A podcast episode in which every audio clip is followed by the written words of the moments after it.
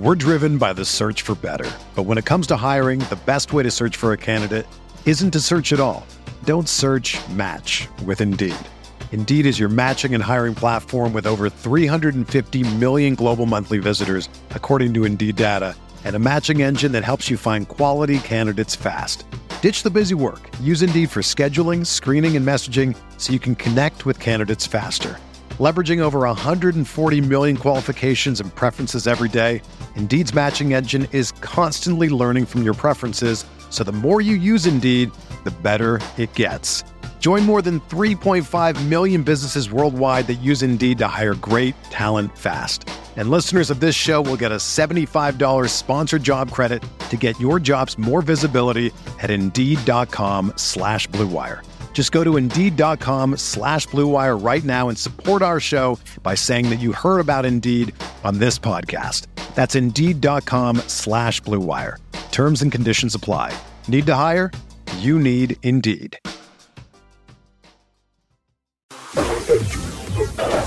Experience.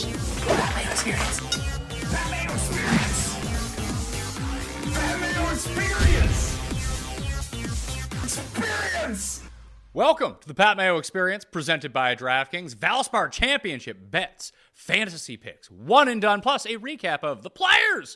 Championship reminder to everyone out there to smash the like button to the episode, sub to Mayo Media Network, and we have a charity March Madness bracket on the go right now. The link is down in the description, or you can go to leaguesafe.com slash Mayo Madness in order to get your free entry. Here's the deal. For every free entry that we get into the Mayo Media bracket, a dollar is going to be donated to the Fantasy Cares charity, and we have up to 25,000 spots. So let's try to fill. I don't care if you play March Madness or not. Hell, I don't even care if you fill out the bracket. Just register for the bracket, and boom, money goes to charity. Do you hate charity? Well, if you do, I can see why you wouldn't play. If you like donating for a good cause, like Fantasy Cares, then you should probably go register for your bracket right now. Okay.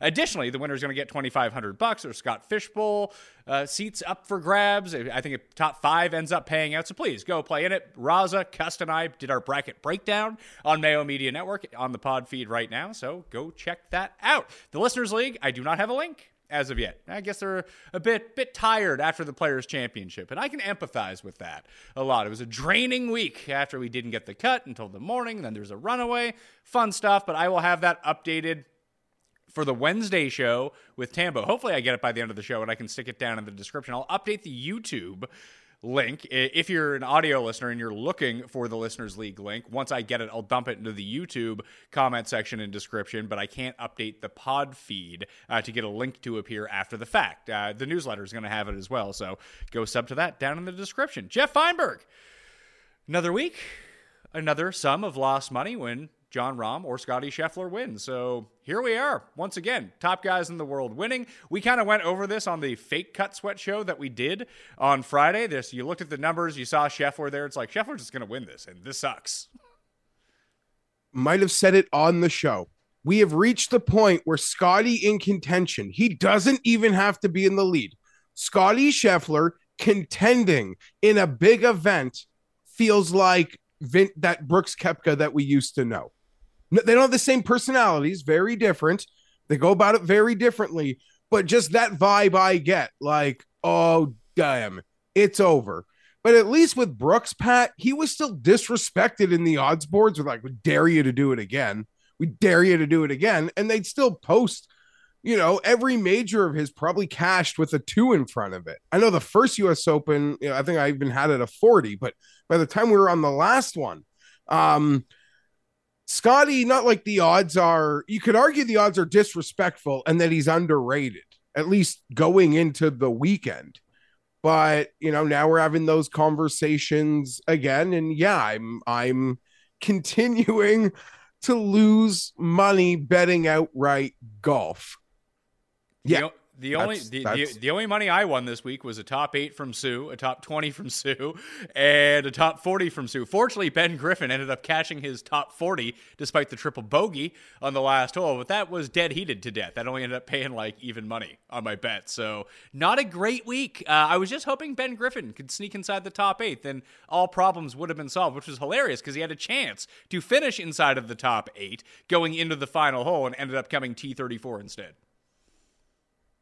Yeah, there's a lot of that, a lot of silliness. The players outside of Saturday, Saturday was a real letdown because it was everything the players shouldn't be. Uh, no wind, an inch of rain on the golf course. The shot makers took it apart. We saw Hoagie, even Scheffler puts the ball in a water. He's shooting seven under, you know, to emphasize his dominance. And so I just need to wax a little more poetic. The guy is six three he's got hands. He chips. He's always good for a chip in. He's he's got the best tee to green game on planet Earth, and he he has Spiethian level chips every weekend. Short sighted, I'll just chip in for eagle. Hatton makes one on 18. Maybe this thing's interesting. Scotty's in the rough. Chip in. Tournament's over. They'll make three more birdies. He does it so effortlessly, so beautifully.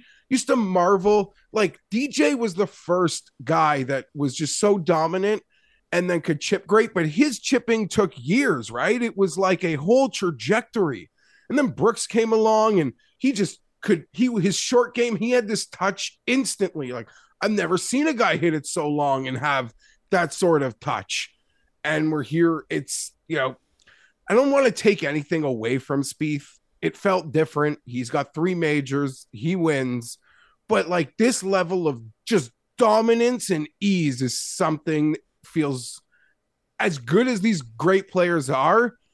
This level of dominance doesn't feel normal, and ease for which he goes around the golf course. I agree with you. That was the name that popped into my head as I was thinking, like, what's the comp to this, this run that Scheffler's on? And it really does feel like that two and a half, three year run that Spieth is on at the moment. I only say that because like we just get a dominating players championship win. The Masters win last year was pretty dominating in its own right. It, it got close for a little bit, and then he ended up running away with it, and he could eight putt the final green. It didn't really matter. But we saw that with Spieth too. Like when he won the Masters, he blew everyone out of the water. And then he started grinding his way to a US Open win. He makes the huge comeback against Kuchar in the Open Championship and picks up these other wins in just really dramatic fashion. Chipping in at the Travelers, chipping in to get into that playoff at the John Deere for his first ever win. I just rewatched the Valspar highlights when he beat Patrick Reed and Sean O'Hair in that playoff here in 2000 15, 14, whatever it was. I watched like five years of highlights on the stupid tournament, which I actually thoroughly enjoy. The But- Chambers Bay chips. Oh my god. yeah, but the Chambers Bay one is more remembered for Dustin, as you've always said. of course, I'm just three putting I the final to green. Put right- Aaron's putting what? Aaron Spieth's tires. I'm able to like, you know, I can. Yes, I hate Chambers Bay, although they should go back there. It's beautiful. Um, the USGA just awarded the amateur in 2051. Like that's we don't even award Super Bowls or WrestleManias to the extent the USGA likes awarding its golf tournaments. I understand there's a lot that goes into logistics, but they need to just chill, I think, a little bit. Um on that. I'm sorry for cutting you off beat to be an idiot. I don't even remember what I was saying now. You were talking about Spieth and and the comp to Spieth, and you're right. Spieth got like by the end of it, it felt luck sacky a bit, and I called that out, and I'll still take heat for it, whatever. Um, but the start of Spieth was just total dominance, like you mentioned, those mas- the Masters and just blowing people away and making it look so different than the other guys. And on the Brooks note, he's probably la- a night like yesterday, if he even watches or sees the score, probably makes him feel happy about his move when he's like, I can't even compete with that guy.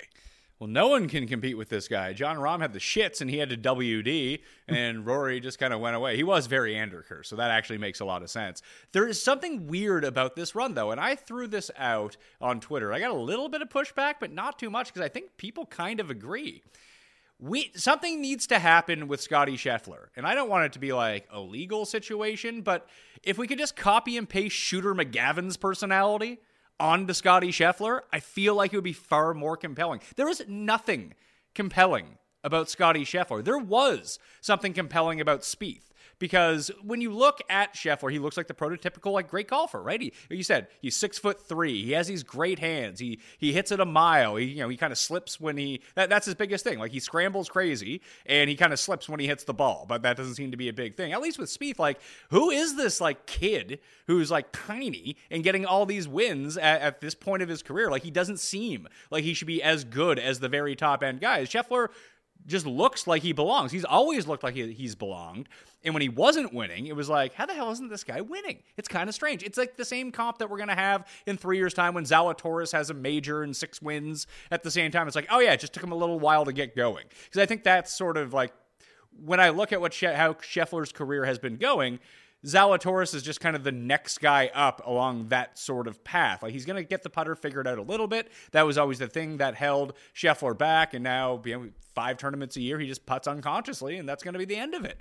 But he just has no juice. There is no personality, no juice. At least with Brooks, when he was going through this, people had an opinion on Brooks. You either liked Brooks or you hated Brooks. People nothing Scotty Scheffler. So unless he goes on some Tiger esque run where he legitimately blows everyone out at every single major all of the time, I, I just don't see where the traction you get with Scotty Scheffler unless he just becomes an open asshole, which I'm for. Because I want to root against him because I never bet on him or anything like that, but I can't bet against him or root against him because he seems like just an affable, super nice guy. yeah, he gives you nothing to root against as you mentioned with Brooks, he's there winning, and then he's cutting goddamn promos like he didn't even practice. And the Tiger thing, you're right. This needs to go one or two ways on the Tiger path. Either the total dominance, or you got to give us some red red meat that makes me know you're a scoundrel in some ways. Um, he's a total bore. People were kind of losing their minds, Pat, that he went to the range after his round on Saturday uh, and my response to that, what's he going to go home and do? Read the Bible or play a board game? And I don't even think he plays those, these new fun adult board games. Well, I hear they're fun. People like them. I don't go to any of these like board game shops. I don't own them. What do you I like? see cussed? settlers of. Could, You're like, I see you settlers hate, you of- hate board game bars. I see settlers of Catan and some of my other friends' shelves, but I'm never one to say let's rip that out.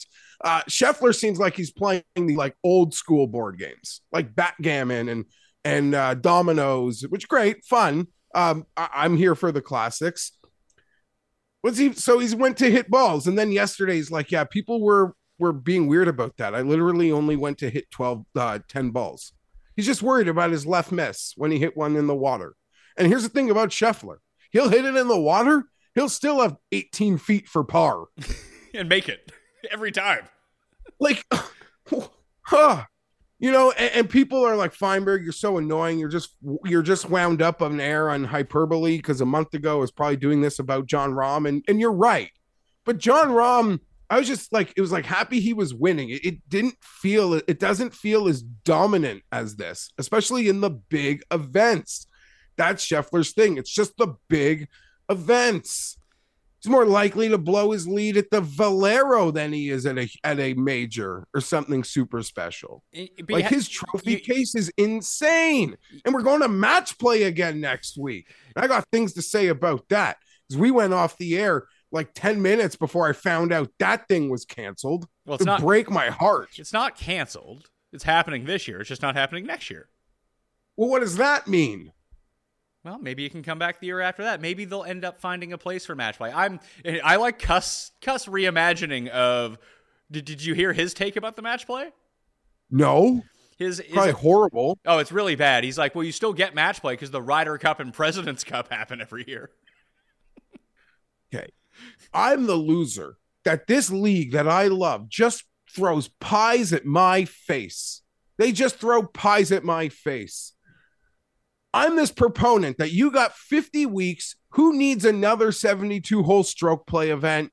Add a mix thing with the women's. I don't mind the shitty team thing in Zurich because who cares? Eight of these things matter, as Adam Scott would say.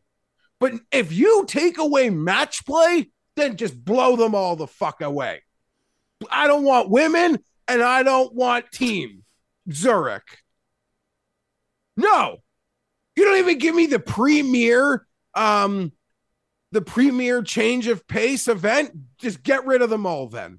I don't stand for any of them. I don't support any of them. Like Yeah. how Zurich would want their name on that shit when match plays available. It better be one year. Or, or pro golf could become my ex-wife. I don't have an ex-wife. I love my wife. We are amazing. But I'm just saying, they are just nicking away at me. And I don't have the 10-year-old boy equity like I do with the Toronto Blue Jays or the Chargers. I don't. So, and they're really just pissing me off. Taking away match play. For who? For what? If I'm if I run an event, I'm begging for match play. Like if I'm any of these mid mid run event, I'm begging, I'll do match play. Bring match play to me. I get Sunday can be boring and random, but they can do so much with Sunday. They're just too stupid to figure it out. I'm glad They're you. just- I'm glad you hit on that because I was, and this will never They happen. could, uh, can, yeah, but they could get quarterbacks. I know we've like, heard get- get We've, a- we've heard. We've heard you go through it. no, but they could do it. I It's so easy. I know you've spelled it out like 20 times on the show. I'm dead with you on what they could do to, to pump it up a little bit. I was thinking of incorporating that idea into these elevated events where there's no cut anymore. How about we still have a cut? But if like Jon Rahm misses the weekend and Rory misses the weekend, that like the fourth to last group is Rahm versus Rory in a million dollar match or something like that. And just have them as a group anyway. I'm all here for it. I'm all here for it. I had my idea on the on the cut sweat that anyone not ranked in the top 70 in a no like let's keep the cut, but if you're not ranked in the top 70 and you're contending, you're allowed to have Rahm or Rory hit up to 3 shots for you on Sunday.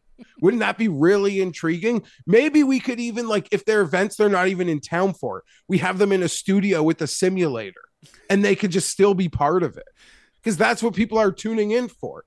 They don't understand the charm of golf at this moment is that the world number one can change any time, unless we have a dominant player. That's the only thing golf has going for it.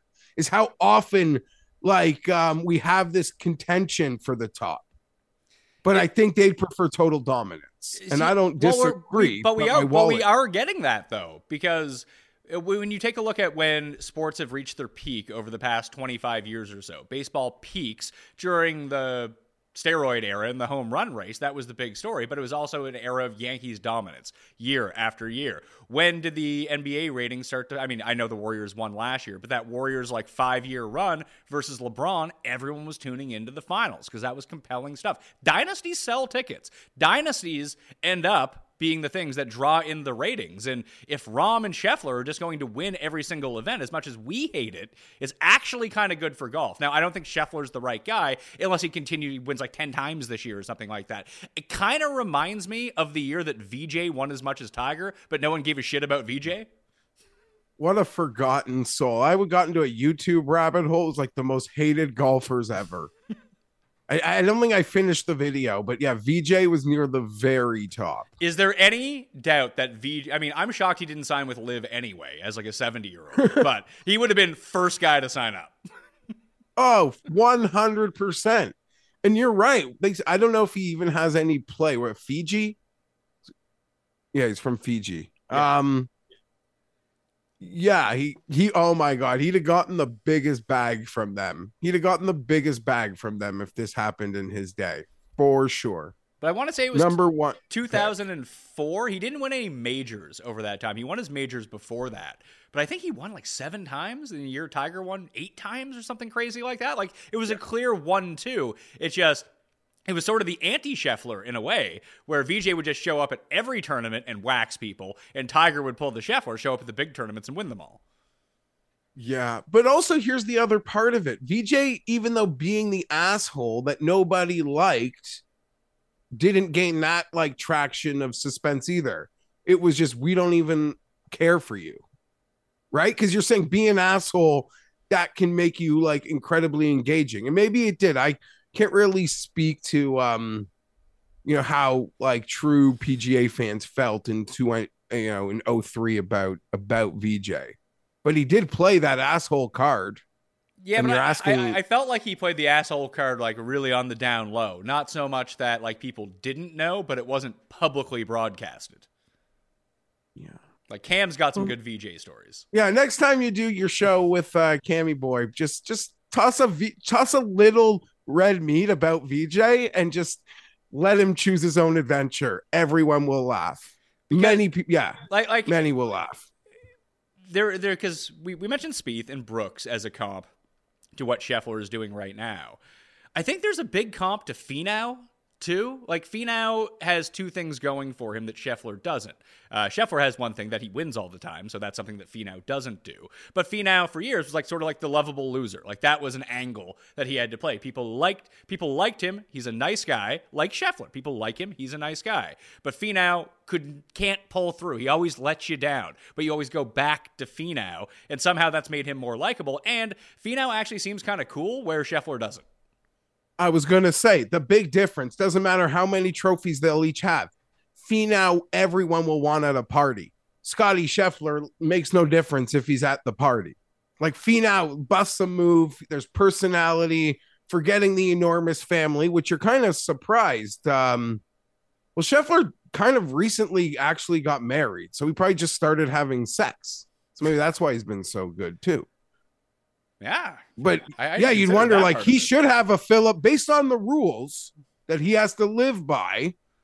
Um, he he one day might have a Finau Philip Rivers um travel travel long team because we didn't meet Finau till he was way older. We already like had the kids. Scheffler still uh still fresh. And Hmm. Scheffler could have won two or three big events before he actually won the big events, right? He was like Cam Young for a year. Yeah, very much so. Like he finished top 20 in all four of the majors the year before he ended up breaking out.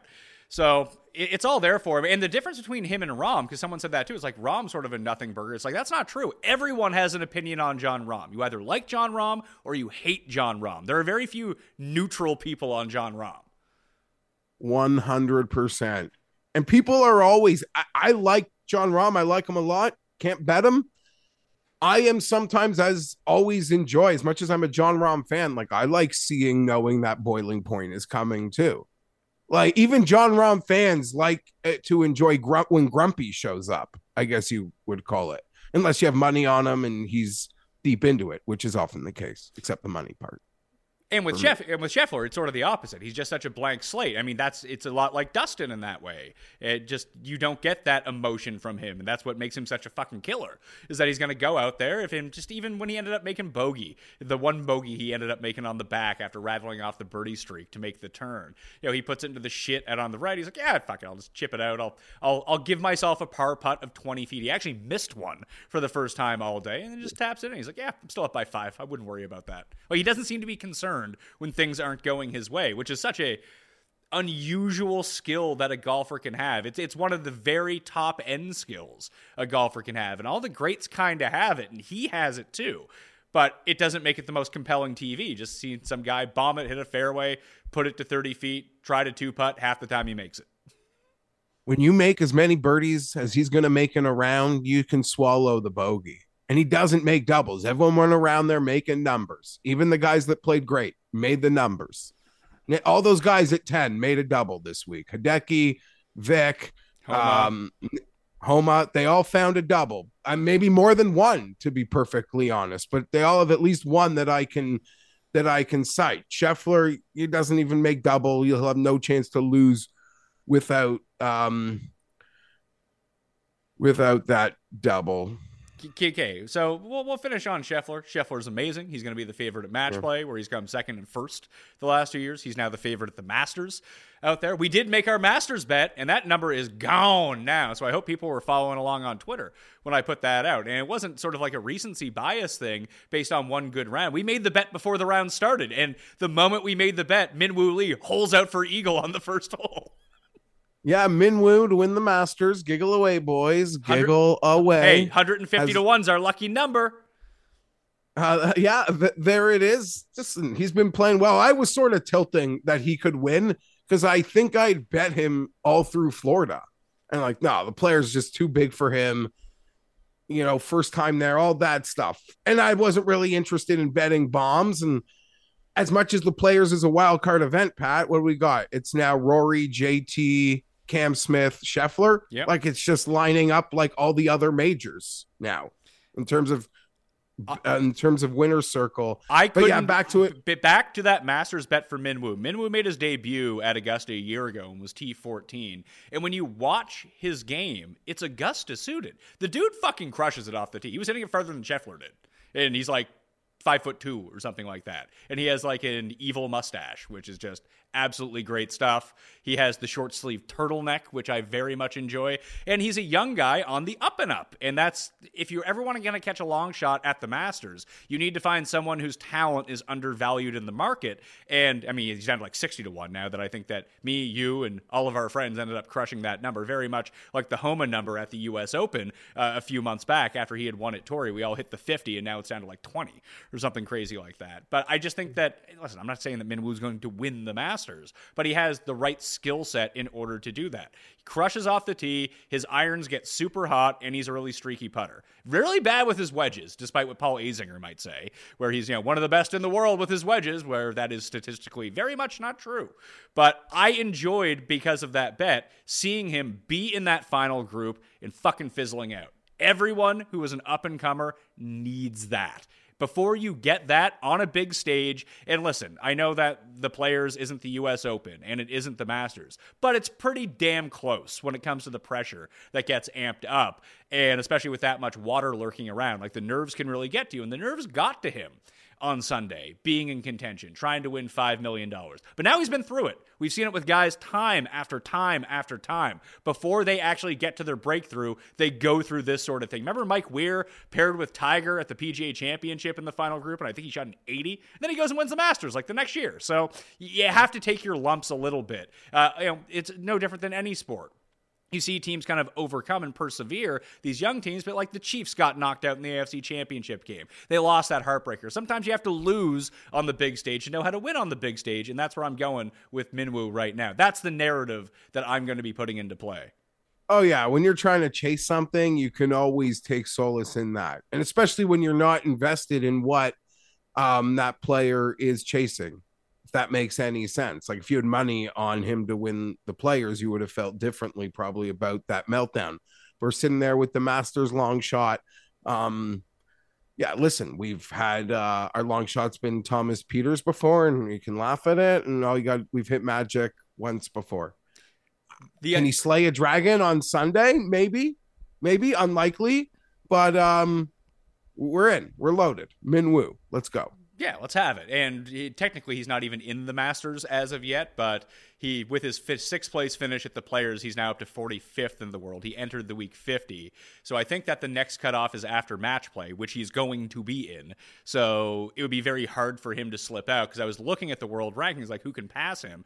Well, guys, 49 and 50 in the world rankings are Gooch and Mito. So they're not getting any world rankings points between now and then. In fact, they're going to fall out. And Thomas Pieters is directly above him, who's now also on LIV. So he's not going to collect any points anymore either. So I think Minwoo is going to be pretty safe to be a Masters invitee. Although if you make the bet, and it uh, he doesn't qualify. You don't get that money back, as we have found out the hard way a few times. But I have my faith that he is going to be in the field at the Masters, and 150 to one. I think there's still 125s out there right now, but DraftKings Sportsbook cut him to 66 like instantly. Night after he has a good finish, boom, he gone, and uh, we're not seeing anyone else fall down the charts.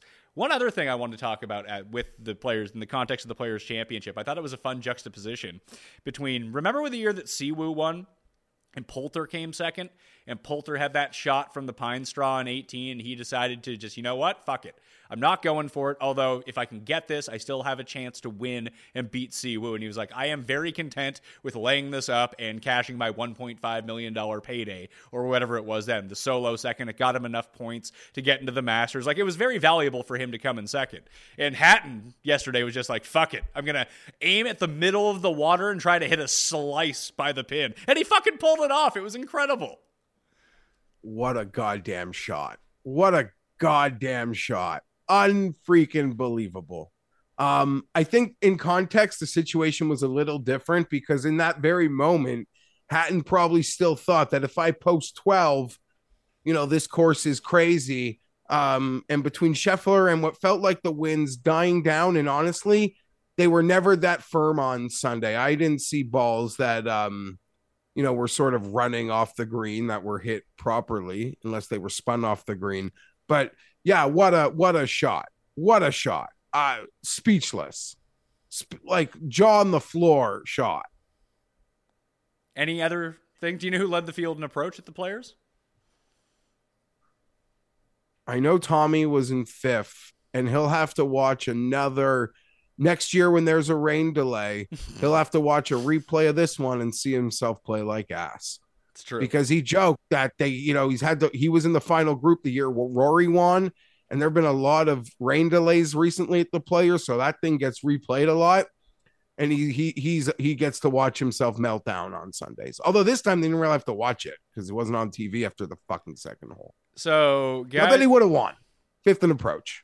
He was not fifth in approach, but uh, he ended up dunking the ball on 17. He was 10th in approach for the week. He finished behind Lingmerth, Cam's guy, and Shane Lowry, who just legit couldn't make a putt all week. Uh, Morikawa beat everyone on approach, but his like his putting was bad after round one. Like it wasn't even great in round one, but it was fine. The chipping was fine. The driving ended up being fine, but that's what cost him in this tournament. Like he was still kind of like he was third going into the weekend. He was ahead of Scheffler. He was one behind Scheffler, whatever it was.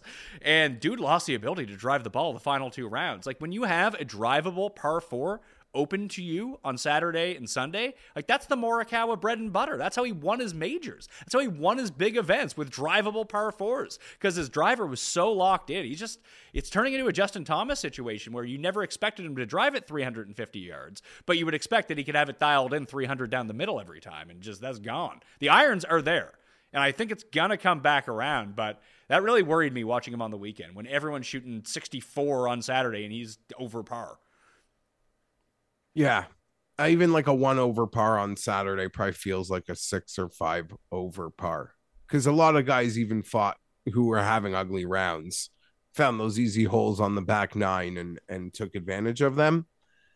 Um Lingmerth, that was fun to see. Did we see Uh, a shot of his on Sunday? I don't know. I don't think we did because I was talking when we were about to do the March Madness show.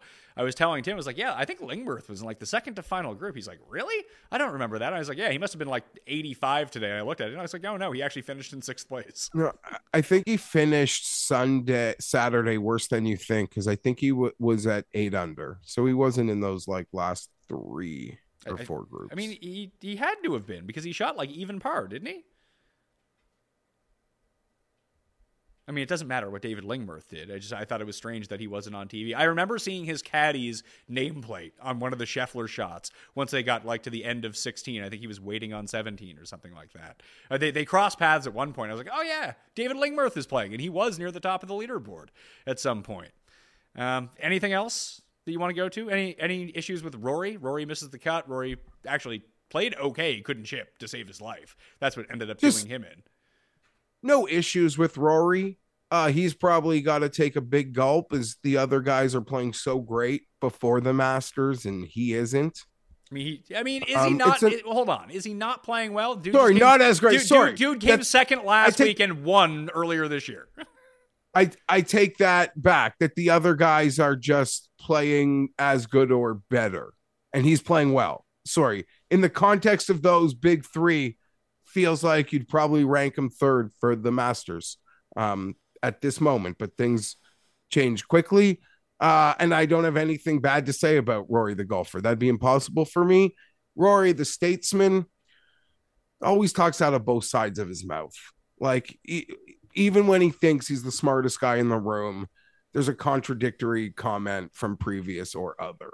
But he's gotten really obnoxious with his with um a lot of his talking points on a sort of the current landscape in golf, but I'll go even mainly to his comments like last week that people don't like seeing good players make bogeys. He's so out of touch, and it, it there's a reason why he's struggling to win majors because they involve bogeys, and as his record shows, doesn't really win well or play well when the winning score is going to be under 10 under par. Well, Um, in fairness to him, he won at Congo at like 14 under par. and I think there was one other player under par. That's a different golfer. Like I, I understand different- that. I understand that's a different golfer, but at the same time, that was an incredibly difficult track. He just dominated it. Yeah, no, that was him at his peak. I agree. There, I would say since that he has not found an affinity for those courses, which is strange because it is. It's you're right. It's totally unfair to bring that up. I'm happy you're here without mentioning that on his resume. That is fabulous. That is, um, I mean, maybe I'm just in my little bubble of golf, but You, you're not that wrong. You're not wrong. performance, I'm looking that performance, and like Brooks at Shinnecock, the two greatest, toughest golf courses I've ever seen, and those guys just took them apart. looking at it right now, you're kind of right. Since, I mean, generally speaking, he just comes out and when he plays well, we talk about it. I I think there was that debate going around too. When the guys are playing their best, who is the best? We always talked about that for years.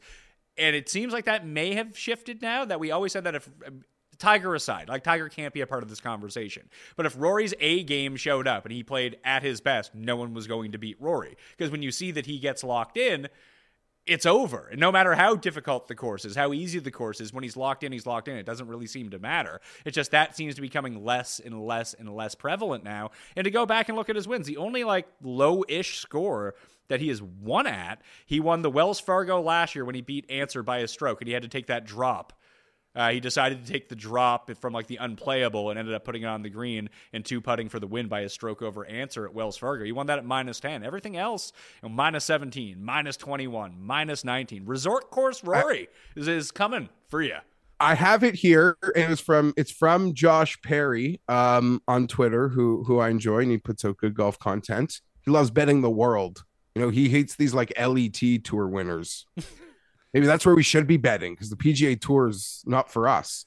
Uh, one thing of note with Rory, he has 32 wins on the PGA and Euro tours. One was match play. The other 31 were all double digit under par. A couple early majors he won could have been won at single digits. He just crushed everyone. But overall, he's shown what he likes, you know, and that was in in um in response to Rory saying the lead changing hands with guys making bogeys, not really birdies.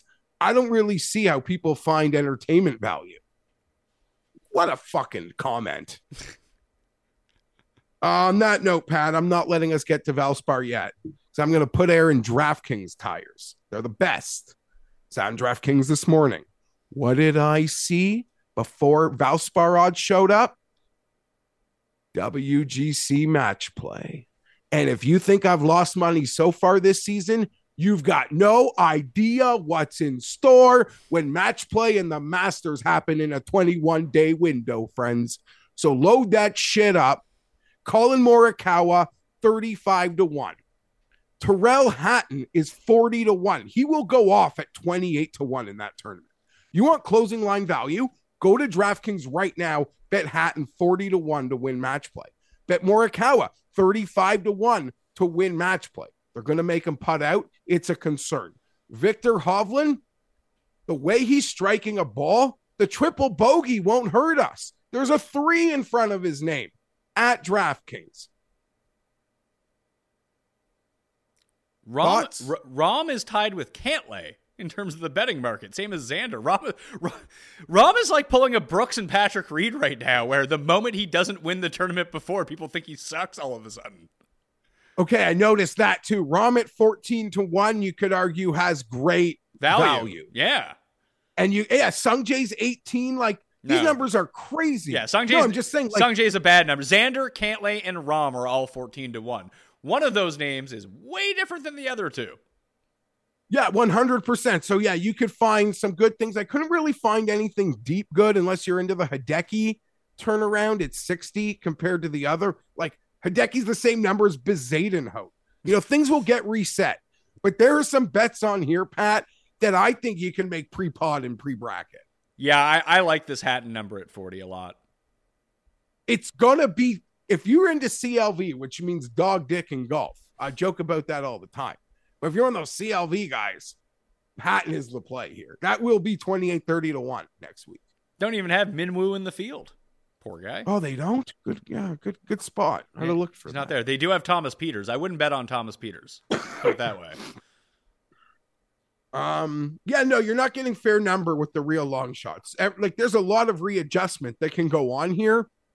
But Morikawa, he's been great in Ryder Cups. 35.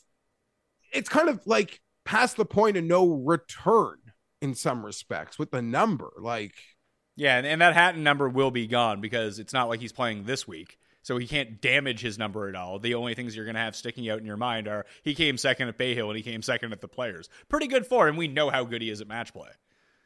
Yeah, and yeah, yeah, that's that that's probably the best, the one that I expect you can get the best CLV on on a really good player who I assume Pat, he's not even going to be a top seed, No. which you could argue that's a good or bad thing. So yeah, there's probably going to be a higher ranked player in his bracket that could be a concern, but at 40 to 1, I'd, I I don't mind it, No, Hatton will be a one. Hatton's going to be a one seed.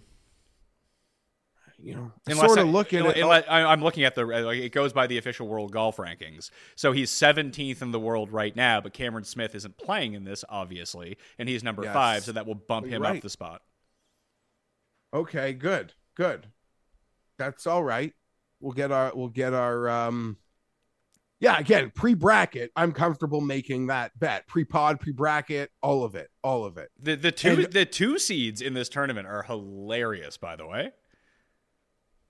Here are some of the two Can't wait. seeds that I'll list out to you right now. So you have Sung Jae and Tom Kim and Hideki. That makes a lot of sense. Then you have Kitayama, Keegan, Hoge, Horschel, Fleetwood, Harman, Theegala, Straka, Rose, Seamus Power, Chris Kirk, Russell Henley, and Ryan Fox. Those are the two seeds. What was last was um yeah, and last year was Scheffler Kisner. Was that the final? Yeah, then it was you know, it was a Horschel Kisner. No, Horschel Scheffler. Or did Horschel beat Scheffler, right? Two years ago? Yeah, but I think last year was Scheffler, Kisner, and Conners. I think may have been a, a deep run. Yeah, Conners Conners made the run. He played D he beat DJ in the third place game. Oh, of course, the third place game. DJ would have walked off the course if he wouldn't have gotten, you know. Yeah, and Conners is still eligible. Conners slipping down the world rankings, by the way. He's down to 40th. Um, but I'm not Pat. The 21 day window between match play and the Masters is probably the highlight of my golf year. Like it does not get better than that for me personally. Okay. No shit for DraftKings, but it is. Oh, I like I like I like match play DraftKings. I think it's a lot of fun. There's a lot of strategy that goes into it. okay, yeah, fine. A lot of people rail on it in some respects, but but cannot deny the high level of of strategy that is um incorporated in going in going through it and and you're out of the gate facing dead lineups, right? Because people are idiots. Well, it, it all depends on. It's not that they're dead lineups. It's that they don't have the potential to maximize their lineup, which is Sorry. almost impossible to do. Getting like six of six through each of the quadrants and the brackets and try to have them play each other. It just never ends up happening. But that is your path to the most points. I will say that Fantasy Nationals lineup generator for DraftKings for match play is pretty untouchable with this. You can set up all of your rules very easily to make your picks to make sure that you're covered in each of the quadrants. But I had an idea last year is like, why don't you just double stack? What if you double stack like one side of a bracket in like a cash game type of scenario? Would it work if you went like three and three and then had your guys play each other to guarantee that you had someone into the elite eight? You would need a lot of upsets to happen along the way and some of the bigger name, the chalkier names to get bounced. And I, I think we tried it last year. I think Sky has all the details on that. But we'll talk match plays next week. We'll talk tons about the match play. Aaron Wise is 40 to 1. You can bet Ty Hatton at the same number. Yeah, can you throw fifty bucks on that for me, Ty- Tyrrell Hatton? I will do that. Thank for you. very much. Right now. We're driven by the search for better. But when it comes to hiring, the best way to search for a candidate isn't to search at all. Don't search match with Indeed. Indeed is your matching and hiring platform with over 350 million global monthly visitors, according to Indeed data, and a matching engine that helps you find quality candidates fast. Ditch the busy work. Use Indeed for scheduling, screening, and messaging so you can connect with candidates faster. Leveraging over 140 million qualifications and preferences every day, Indeed's matching engine is constantly learning from your preferences, so the more you use Indeed, the better it gets. Join more than 3.5 million businesses worldwide that use Indeed to hire great talent fast. And listeners of this show will get a $75 sponsored job credit to get your jobs more visibility at Indeed.com slash BlueWire. Just go to Indeed.com slash BlueWire right now and support our show by saying that you heard about Indeed on this podcast. That's Indeed.com slash BlueWire. Terms and conditions apply. Need to hire? You need Indeed. Valspar Championship. I really like Copperhead. Copperhead's a fun course. Copperhead's a difficult course. The rough has been grown out an extra inch this year. It's now up to four in or 3.75 inches from three inches. You know, it's a big grower not just a shower anymore. It is now technically a grower. So expect it to play even more difficult. I think they've been kind of mad with how Sam Burns has taken this, not really taken this place apart the past two years, but he's the back to back champion, minus 17 both years. They want this winning score to be around minus 10. They want this to be one of the more difficult courses that's out there. And we've seen some minus five winners, some minus 10 winners. I think that's the sweet spot for this tournament. If you're not going to have the greatest field, you got to make it hard and make it interesting in that kind of way. Uh, Justin Thomas Thomas is playing in this field. He generally plays, and he has a chance to, I think, complete the Florida Slam here, Jeff. I don't think he's, I think this is the last one on his list in order to win. He's never won Bay Hill.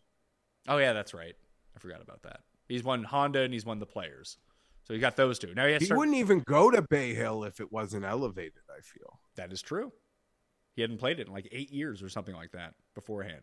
But looking at DraftKings Sportsbook right now and checking out the Valspar odds, the top odds in the field, JT is the favorite at 10 to 1. Spieth is 12. Burns is 16. Fitzpatrick is 18. Fleetwood, Keegan, Rose, and Hadwin are all 25 to 1 now. Fleetwood and Hadwin have been bet down from 28. I'll be perfectly transparent with you. I bet Adam Hadwin at 28 to 1. Why? He rates out number one on my fantasy national model, so that helps. He's won here before.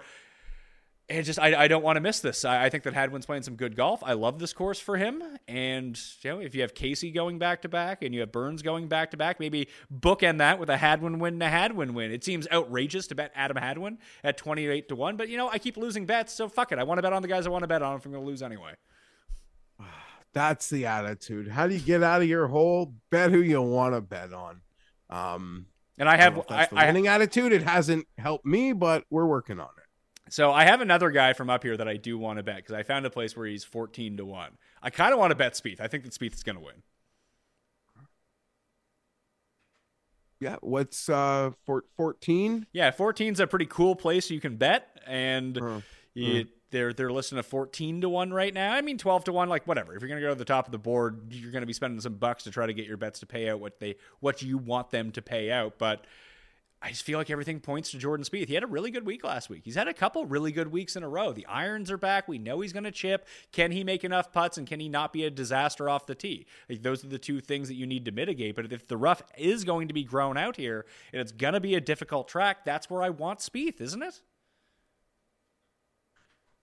That is where you want Spieth. And the way golf betting is going in the last year, it's telling you don't overthink anything. Like identify the really good player and just bet them, even if it means being angry at yourself on Thursday that you didn't bet this long shot that got off to a good start, but he's still not going to win, right? um, yeah, I, I'm not betting it. I still, have, for what whatever reason haven't taken the signs that say just bet like close to the very top, haven't bet it. I'm not gonna bet it, but your case is strong. I just bet it. Spieth fourteen to one. I I have to change something up. I'm not fucking winning. I'm just losing every single week. And the guys from like 20 to one and under keep winning every single week. Watch this be the week like a 300 to one wins, whatever it is. But okay, so you're in on Hadwin. You're in on um, Spieth. Those are the two that I want to go in, with you're an on Spieth and whatever, so you miss the dead range. You got to come back in, like knowing how you bet. You'll just show up later. Um, I, sure I have one more guy that I am betting from inside hundred to one, but that's it. I know who it is, but of it's course, cheating because I think a, I saw you tweeting about it. It's the same guy that everyone has bet this week. What do you Um, what okay, what are you what- are you planning on doing at the top of the board? Do you think Burns makes it a three-peat? Like Thomas was incredible at the players, but he couldn't putt at all. Like the ball striking was out of this world good. Yeah, I'm not betting Thomas. Um, not betting Burns. I'm not doing anything. Um, Tommy, Hadwin. Tommy. I'm staring at Tommy, obviously. Yeah. You know, I don't tell you to. I'm not gonna besmirch you. You know, just betting who you want. Um, but but because Hadwin feels like the smarter play. Um, you sort of outlined it. Tommy just feels like the play for me. Maximum disappointment. I've always been disappointed here. Outside of what was it? Uh, Luke Donald. This one's had like eight names. Hit a Luke Donald here, like way, way back before me and you even started hanging out. But a lot of disappointment from like Graham DeLaet to Paul Casey to, to Patrick, Patrick Reed. Reed. I had a bad Jason Kokrak one. That was bad. Paul Casey before he won back to back. yeah. I didn't have any of those. I was betting Paul Casey here before he won here. So yeah, It- I, I to clear that up. Look at looking back at the past winners and who has played well at this tournament over the years, it's all live guys. This was the Stenson one in, or was that Heritage? That was Heritage. This was a bit. what? Yeah, no, this Like, was people- the this was the Stenson had the shits, had to quit. Yeah, and people love this because Stenson's the premier three wood guy, right? Yeah. I've burned a lot of money on Woodland here. I'll do it again. Dare me. You don't have to. I will. He's he's won Um, this event before. Yeah. I probably wasn't betting him then. But no, um, that was in 2011, I believe. Now, I, I'm with you on Woodland. Uh, he was someone I identified very early on, but with the way that now that I've bet Spieth, like I can't get to Gary because there is a guy that I like more around that sort of range that I am going to go to, and then that's kind of it for me. so that makes a, a lot of sense. Is there anything to say? I mean, Keegan Bradley, I will say, um, one thing that I was surprised about in golf discourse last week, although I got tons of things wrong, the volatility of Sawgrass, and to a lot of people, Keegan Bradley was all of a sudden a reliable player, like a safe player in terms of the um, DraftKings and such. And that was something I, you know, sort of fought back on before the event started. And was like, listen, Keegan's playing well, but the notion that he's like your safe guy, people gotta bring a life jacket. Yeah, this is, and now we return to the site of where full Keegan actually was born. And do it one time, you get a nickname forever, forever. Although he always flirts with it. Uh, I mean, nothing he- else here for me. Although Rose is playing fantastic, and not that it was up for debate. He's probably already locked himself onto the Ryder Cup um, with the win, and now that player's performance. I don't see how he gets knocked out. There's no more veterans. it's true. All right, let's go to the next range then. I bet Justin Suh at 40 to 1. Okay, I knew you would. And I I, knew you would. and when I did the research show, I looked at it. Wyndham Clark is a very attractive option this week. I think that Gary Woodland is a very attractive option this week, and I think that Justin Suh is. If I didn't bet Spieth, I would bet all three of those guys. But now I'm forced to make a decision based on my card and what I want to win this week, and I got to stick with the one guy that I like the most, and that's Justin Suh. I mean, he just basically everything that I won on him last week, I can parlay over into this week. Dude's been playing incredible. Uh, I see it all. This is a range where I even, uh, geez, do I get sucked into the Davis Riley vortex of of moments of awesomeness that woo me in, but just then just devastation coming. I don't think the Denny McCarthy seen it as high. I guess it's come down because I saw some 40s.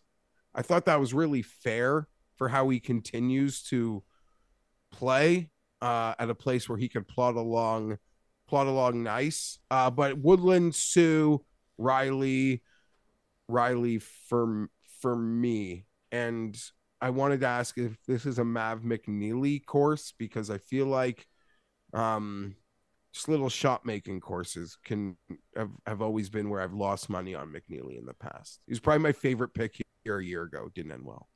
I mean, anytime that anyone has ever bet Maverick McNealy to win anything, they've lost money. Yeah. He's won one thing. Your heart?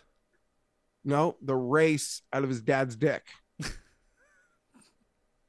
Well, Would you rather? Who do you think is now higher up on that chain? Is it Matt McNealy or is it Pierceson Coody? I'm not. I'm not sure. I still think it's Mav McNealy. That was Okay. a big race, though. That was a big race. It was a big race. There, big there are some fun names in here, like the guys that I generally lose money on. Like Ben An is in here. Brandon Wu coming off a nice week. Ben Griffin is now forty-five to one. Did you know he's a loan officer? Didn't know that. Okay. Yeah, that's yeah. Wh- What? How do you put this? When you ingest so much of the PGA content, what I would describe it to, Pat, is someone who, like, how do I put this? When you watch baseball, you watch every game of your team. It's such a localized broadcast that you know all those ins and outs. But then your team goes national and those stories are just told relentlessly through that like ESPN broadcast that annoy the shit out of you because you've known them since spring training if that makes any any sense yeah exhausting exhausting if you endure the wide gamut get uh, gambit or gamut what's the word The Gambit. Yeah. Of PGA content, then by the time he is um, doing the walk along with the AirPod for national telecast, you're like, you hate, you can't stand the guy and his story. But if you just turn on like the, you know, the 445 casual, it's incredible. It's Yeah, perfect. How do you not tell that story? I, I, I don't I don't begrudge the the broadcast for constantly bringing it Not at all. because most people aren't watching nine hours of coverage every single day and they have to like watch it ten times throughout the course of the broadcast. It's no different than the Francis um, Ouimet thing from the U.S. Open last year that they just dropped into every time they'd switch broadcasts. Like, hey, let's throw this pre-package. The other one was uh, Erik Compton's story the year at Pinehurst with Kaymer, where he was coming back from the heart surgery. It's like you're now making me like turn on a guy because you won't stop talking about this because I'm watching so much coverage. I don't need to hear this every 10 minutes. Like, I get it. It's a great story. Now you're making me like, like go away, or Compton. I don't want to hear about this anymore. Like, that's not the like position ma- you want to be in. But that's for such a fractional part of the audience that you know that's that's part of the hits that we have to take because we're investing so much time into this and they want to get that story out to the mass audience so i completely understand so i But it's a great, I can't really begrudge that. The one thing that they did, started to do a little bit towards the end of the broadcast at the players was mention how much fucking money these shots were worth. You know, during the race for the FedEx Cup, and they have the FedEx Cup points on the screen. It's like, oh, he made a bogey. Here's where he drops to. They should have that with the money when there's that much money. If it's all about the money, and that's all this is about at this point, that you have to pay these guys, you know, millions and millions, and they can't be a cut because they have to get paid. Well, then show me how much fucking money that Tom Hoge is putting for. They finally brought it up, but going into the hole, it's like, hey, if if, Ho- if Hoge makes, if Hoge Beach here makes par, yo, he's going to win an extra $750,000. Then you get to his putts like, hey, this, this, this is up and downs for 750K here. Like, show that on the screen. What he wins with, what he gets with a birdie, what he gets with a par, what he gets with a bogey, that kind of thing. Like, that's compelling stuff. that's a genius idea. Uh, and it doesn't take an ideas man like yourself to figure that out. But I would literally put that as no chance. No chance. But I think you're 100% right. And that would be compelling. Even our buddy Rick Gehman, I think, had some ideas. Like they do these dumb Wyndham rewards things or that, what is it, Comcast top 10. Like take all that money and there should be like big purses for low round of the day or all sorts of things that can make the um in broadcast experience like better if we're looking to throw around money like they do it with the dumbest things there's ways to to i guess do it better. But i agree they should emphasize that especially with the lower tier guys So from 50 to 100, the guys that I, I'm not going to be betting these guys because again, Spieth is going to take up so Spieth and now Hadwin and Suh. Those four guys, or those three guys below 40 to one, kind of takes me out of this range. What I call the Pat Mayo losing money range. But like Vegas is here. Ben An I think is playing really well. Brandon Wu. Uh, he- he- I, I might be able to get myself to Higgo if I can find a triple digit on him at some point. Obviously, Aaron Rai is playing really well. I think Johnny Vegas is a really nice fit for this course. But there's one player in particular that I did want to talk about. He hasn't played since the first week of February, which is strange. But now he's over here, ready for his Masters run. Vic Perez is like 60 to 1 in this field. He won in Abu Dhabi earlier this year. Yeah, that one stood out. Um, and some places have labeled him Pat Perez. I've seen that going around on books. Uh, and maybe we could peek at LIV Tucson when we're we're we're done. But um, yeah, that one is intriguing, and I'm known to waste money on that exact spot, like that European who I feel is um being not valued properly versus the field he's in on a course that is European Tour esque, as we've sort of spoken about a lot in Florida. Could be tight and narrow, penal, a lot of trouble, winning score. Um, so I think it could be right up his wheelhouse. I'll be really in, I'll probably, in, if I don't bet the outright, I'll probably like to do some things off of that 66 to 1 with like placings or, or something. We can find out. But I'm into the very popular Brandon Wu, Pat. Okay, I mean, it's easy to th- see. I think a lot of people went to bed last night thinking to catch something on him, and DraftKings is the 66, which I feel is top of market. So if you're interested in in Brandon, um, I don't know. I sniffed like a dog around uh, 75 to one Aaron Rai as well. Just always seems to, um, I don't know, find his way onto TV. Unless you, in, in- nice. in- He- unless you bet him at the Honda Classic, like we all did, and then he uh, he didn't have such a good go at the Honda Classic. Yeah, but he just he I don't know, he keeps it straight. He does sort of what I am looking for, but I am doing what I feel you are snapping out of, which is just saying, fuck it. I'm betting like two near the top, a guy in the mid that I like have a feeling on, and I'm waiting to pop like a 90 or a 100 to 1 on a guy for me. Yeah, Like, th- that is that is the card construction. I, yeah, you're not wrong. I, I'm just I don't, I don't know, Spieth. Yeah. Maybe listen, it's- Spieth's probably not your guy. I just like I like what I've seen from Spieth over the course of the past two weeks at Bay Hill and the Players. I thought he's played pretty well. you are not wrong and you could argue that those aren't ideal course fits for him either so you take his performance and you give it an extra check And and, and I do anticipate that this is going to play a little bit more difficult this time around. And I think the more you ratchet up the difficult nature of a course, the more it benefits Spieth. hard to disagree about that um it's going to be about making making those up and downs Which who does that better than him? other than scotty scheffler feels like nobody Well, Um, Scott, Scott, Scotty Scheffler doesn't get the ball up and down. He just gets the ball in. That is that is true. Did you see on that note on the broadcast this week? It was something good. I think they did on Golf Channel when they had. I think it was the- only because they had technical difficulties. They aired um, those conversations with the like guy who created this the strokes gained and gave the insights beside it behind it. Did you see any of that? I did not. No, I, I spent most of my time watching the uh, ESPN Plus feeds. To be perfectly honest with you, Yeah, no, that's that's that fair. But you know, some. Pardon? is that where it was? I, I know. I, I I'm not. no, gonna, it was on. I think. I guess it. I, I, It was uh, on the golf. It was on the golf channel. Okay, I, I watch most golf with no sound on, except for like the final part of the final round, because I usually like I now just run on a treadmill while I watch golf.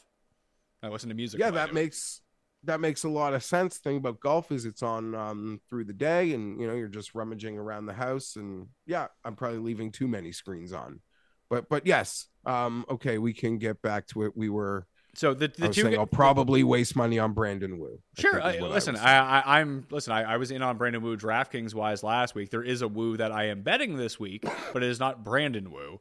Uh, but Bhatia, Higgo, and Pierceson Coody are all up from like 80 to one to 100 to one, depending on where you look. It feels like one of those guys could win this tournament. Coody's just been making every cut. He's been playing clean this would be a nice fun story for for Bhatia score the card and then um win here um i guess it's not as coastal as he would like but it is in a coastal area Yeah, it's in a coastal part of the country. Yeah. Um, based on where I've seen his best performances. It was lovely to see Eric Cole. Well, that that was that was the other name I wanted to go to. Eric Cole. Uh, yeah, DraftKings has him at sixty six. He's a, like hundred to one and more at other places. Like for a bomb, It's not like he played. He's been playing poorly. Not not at all. Not not at all. Um I don't see myself getting there, but I I don't mind that. I'm more attracted to the Higgo call that um that's been poking around this morning of Yeah. all those guys you mentioned. I, I think Higgo is the one for me because the Bhatia number, all right, just it just in real time dropped to ninety to one at DraftKings Sportsbook, so that's nice to see. Like if we can Has- get, if we, I'll, I'll probably end up on Higgo at ninety. Bhatia, see if I can get him at hundred. Lud- Ludvig Åberg's here as well. Cuss buddy. Oh yeah. World's number one amateur. He'll get a lot of airtime. How um because I've been logged out of my fantasy national and can't remember my password. Smart. How poorly has Matt NeSmith been playing? Feel- this does seem like I, that- I the where did I play him. him? I played him somewhere recently, and I think he was nine over par in the first round. I think he rallied in the second round, but it just wasn't enough. Let's see, Trey Mullinax is another one who's been playing. So he didn't play so well at the Players. I wouldn't expect him to play well at the Players, but he kind of fits that Kokrak mold of guys that are just fucking killing it ball striking right now. That's what we've seen. Like, look at some of the winners that we've seen here. Burns is kind of an outlier because he puts so well at, on Bermuda, but it's not like he had poor ball striking weeks. He actually lost strokes off the tee, I think, last year, like fractionally, but still played really well on approach. But like Casey, and like remember that year, like it's Casey, Conners, Tiger. It's all guys that you know you expect to drive it well and hit their irons fantastically. Like that's generally who ends up prevailing here. Now, if it's harder, you're going to get more of the scrambling in there too, and that's inevitably what ended up costing Kokrak his win against Casey is that he couldn't get the ball up and down because he sucks at chipping. Mullinax has been on a nice run. It seems like he's cleaned that up a lot. Although I've had enough money on Mullinax over the years to know that doesn't generally go well when you need to get an up and down from Trey Mullinax. I, I remember when you needed that one. I don't really have a ton to offer in this range. Um, boy, Kirshner's been selling the Ben Taylor hard. Just got married. wedding last weekend, yeah, Pat. skip the Off the players to get married. Yeah, uh, T5 at the Honda. He's already got two T T5s this year. Good Bermuda putter off the wedding. I'm like, I don't know if I'm there, but I love the angle. I love the angle. Funny thing Um, about Ben Taylor is he's been knocking out these really like the shorter type courses, which would make the players like actually a pretty good spot for him. The sneaky thing about Valspar, it's a par 71, and like par adjusted, it's really long. Like it's 7,300 and like you don't think like 7,350 yards, not that long, but it's a par 71. Uh, it's a longish course, and I think that gets it gets lumped in with the Heritage and the Sony, but I don't feel like it has anything in common with those courses besides strength of field. I guess does it get lumped in just because of how like prevalent they're not using a driver off the tee has felt here? Sometimes, but I think that's more like Stenson just Stenson uses fucking three wood everywhere. It didn't matter what the course was. He used it at the fucking Masters. Yeah, I mean, you, you make a good point as to what it is once you factor in what par is, then it is a lot longer than the perception. Because I do fall into the perception that it is um it's not it's not as long as as the others and it is probably closer to something like uh heritage. I, I would think that the reason that's the case is because most of the best players in the world are absolute monsters off the tee. They hit it as far as you can possibly believe. Well, they don't fucking play here. So they don't have it. Like when Bubba played here, Bubba played well. When Dustin played here, Dustin played well. When Rahm played here, Rahm played well. Like you, they're hitting driver every time. Yeah, even Sam Burns played amazing. He's hitting a ton of driver, I feel. Yeah, Casey's hitting driver every time. So you you can but the thing is it feels like there is a path to the shorter hitter doing it here because you can keep it clean, keep it out of the rough, keep yourself out of trouble. You're just not going to get snake pitted kind of thing. any love for you i will not be part of this but um there was the that webb simpson contingent last Oh, week with was- that I was 200. I was there. but i mean it's still i guess now that you mention it's like uh reminded me it's longer than my perception i guess there's don't need but i was like it still can fit a nice clean webb simpson week 100 to 1 I think it's in play. This, I mean, when I was going back and watching throughout time, like a po- post prime Sean O'Hair got to a playoff with Reed and Spieth at this tournament. Bill Haas who hasn't been good in 10 years, got into a playoff with Charles Schwartzel at this course not too long ago. So the, the past the prime used to be good, that type of player has flashed here in the past. And I mean, I think Webb Simpson is kind of fitting that bill right now. Yeah. So 100 to 1 and beyond. Uh, the two that I bet, I bet Kramer Hickok with five placement points, so a top five as well at 125 to 1. And I bet Dylan Wu at 200 to 1 with the top five. I don't think there's that much separating Brandon and Dylan Wu. 150. Dylan Wu. He, if you go if you go to a place that's open 365 days a year, he's 200 to 1. Okay. That's that's tempting with your placings. It's Yeah, like Brandon Brandon Wu rates out better overall, but it's mainly because the long irons for Dylan Wu just aren't very good. Like he struggles on the longer par fours, he struggles on the longer par threes. That's not great. However, when you kind of flip it around, the short game for Wu is a lot better. The bogey avoidance is a lot better, and he hits every fucking fairway, which is fantastic. And he hits a ton of greens in regulation. Like overall, Brandon Wu gets it closer to the pin, and he tends to keep himself out of trouble, plays the longer holes a little bit better. But I don't think it's worth four times as much in the odds. If people are like really in on Brandon Wu, just take discount Brandon Wu and take Dylan Wu. discount Brandon Wu. I like that. There is a throwback name in this field that I haven't seen in like five years, which was a favorite of our buddy Drew Livingston when we worked at Fantasy. Big on this player, and it's not S- S- S.J. Kim or S.J. Park, whatever the hell that guy's name was. Remember him? Is it another Korean? Uh, yes. I, I'm I'm I'm lost. It is. Oh no, he's not in here. I thought he was playing. I don't know why this came up on the research show. Whatever happened to Whee Kim? Not a clue. Is he doing his military service? No, but scroll. I maybe he is. Wow, your boy Doug Ghim, eh? The floor really fell out from under him. Poor guy, man. Love me some Doug as- The players was always his like- spot. Looking at the very bottom here. Um, So I think we're good here. I got to make a decision between Higgo and Cole and Bhatia and Coody. I think those are like that that range that I can get into. But I almost have a full card here, so with five bets in, I think that's probably going to do it for me. So let's go to the quick picks for the Valspar Championship. Spieth fourteen to one, Adam Hadwin twenty eight to one, Justin Suh forty to one, Hickok and Dylan Wu 125 and 200 to 1 each with a top 5 each way to go along with it. With a me thinking about Eric Cole Hick, Higgo I'll probably end up on Higgo. I love Higgo. And then I have maybe I'll think about I'm not going to bet Victor Perez. So yeah you can check out the cheat sheet on Wednesday but I don't see myself adding too many more names that aren't Higgo to this list. Uh for me, Gary Woodland, fifty to one. Um, other than that, I'm looking at Suh. I'm looking at Riley. I am looking at Brandon Wu. Oh my god, what a growth! Maybe you should just bet like Jordan Spieth.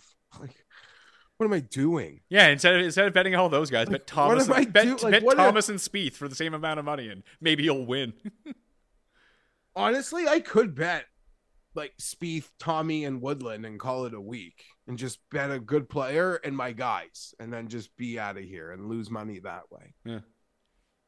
I've bet Gary Woodland. I've bet Gary Woodland 50 to 1. Enhanced win only. One and done for the week. I'm taking Spieth. Cust is taking Keegan Bradley. Who you got? Tommy. I, I have to go make sure that you haven't taken Tommy yet. I wouldn't have.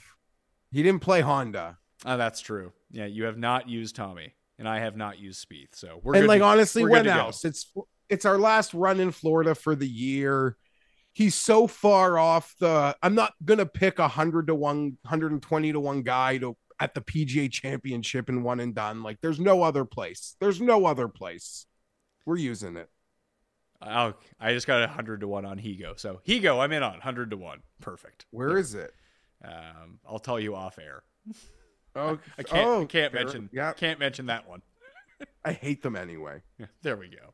All right, that will do it on the Pat Mayo Experience. Jeff, can you join this bracket as everyone should, so we can get money to charity? Yes, I absolutely will join the bracket. I am pro charity, even if I am un- ineligible to win, being a Mayo Media You can win. employee of some sort. I can- I hey, I- will I still can- make sure I they enter win. for charity. I can win it, so you can win it too. It's everyone gets one shot, one free entry. The link is down in the description, or you go to leaguesafe.com slash mayo madness in order to get your entry. It's twenty five hundred dollars to first, I think it's a thousand to second, all the way down to fifth, plus Scott Fish Bowl entries. But the big thing is that for every person that enters the bracket, a dollar goes to the Fantasy Cares charity, up to twenty five thousand dollars. So let's try to max this out and get as much money to that charity as possible. The link down in the description right now. Just checked in to see if the Listeners League popped up. It did not. So I will add that into the YouTube version of this show once that becomes available. So check back. I'll probably tweet it out at this point too because I do want it to fill because if it doesn't fill, then they'll make it smaller. Although if they don't give it to me till fucking Wednesday, then what the fuck am I supposed to do? Anyway, I don't need to bother you with the semantics of that. FantasyNational.com slash Mayo, however, you get the monthly, you start getting match play, you start getting masters, all within that range. So I highly recommend that you go do that. FantasyNational.com slash Mayo to get yourself that 20% off. Right? Smash the like on the way out, and I will see you next time. Mayo Experience! Experience!